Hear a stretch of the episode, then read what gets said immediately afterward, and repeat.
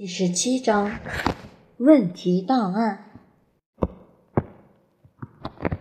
卡蒂夫护士的办公室的门永远开着，在门上有个挂牌，上面标示着“学校护理人员”。校护的办公室就是保健室，它比教室小一点，并不是一个很炫的地方。黄色油漆的墙壁上。贴了不少图表和海报。室内有一张浅色橡木桌，一张滚轮办公椅，三个档案柜，一张铁架床，一台活动式隔帘，一个体温计，还有三把不同尺寸的椅子，给高低不同的学生坐。卡蒂夫护士是个很有经验的校护，她既像妈妈。又像老师，还有一点像侦探，而且有时候他还是学生的代言人，或者是家长和老师之间的仲裁者。如果有需要的话，他还有权通报其他相关单位。他只要打一通电话，就可以代表俄亥俄州卫生局召开会议。有校护艾玛·卡蒂弗在，没有人敢乱来。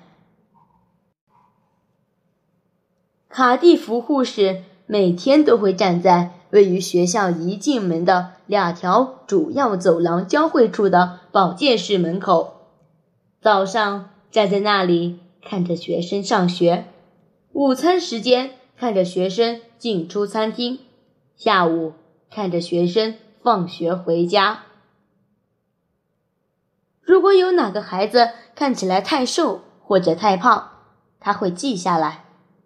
如果有哪个孩子看起来很没有精神，或者精力过分充沛，他会去了解状况。如果哪个孩子走路一跛一跛，或是眯着眼睛看东西，或者身上有伤痕，或在咳嗽，他就会把孩子带过来检查。他几乎不会错过任何线索，因为他希望这个学校的每个孩子都健康快乐。每个学期一开始，卡蒂夫护士都会特别注意每个孩子的眼睛和耳朵。他有一份必须持续观察的学生名单，这样他每年秋季开学时就可以继续追踪这些孩子。他还要处理老师转介的学生，他们可能要继续做听力或者视力检查。另外，他也要处理转学生，就是那些夏天才搬到镇上来的孩子。